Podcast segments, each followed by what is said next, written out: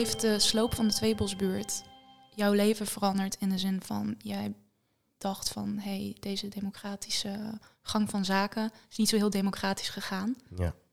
Jij bent het ook een gezicht geworden. Je wordt uitgenodigd op eh, allerlei eh, debatavonden. Eh, tijdens het woonprotest hebben we jou horen spreken.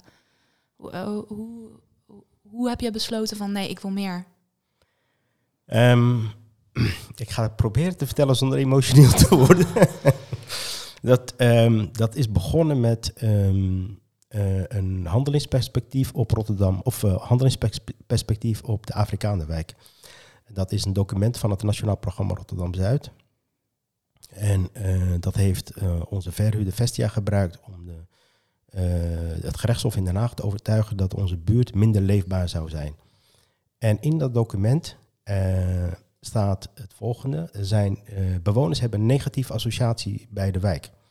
Er waren een aantal negatieve associaties. Dat waren drukte, parkeren en allochtonen. Ja. Nou, die zin heeft bij mij heel, veel, heel kwaad bloed gezet. Daarom zei ik, ik probeer altijd eh, niet emotioneel te worden. Want als ik daar weer aan terugdenk, denk ik, ja, dat gaat dus over mij.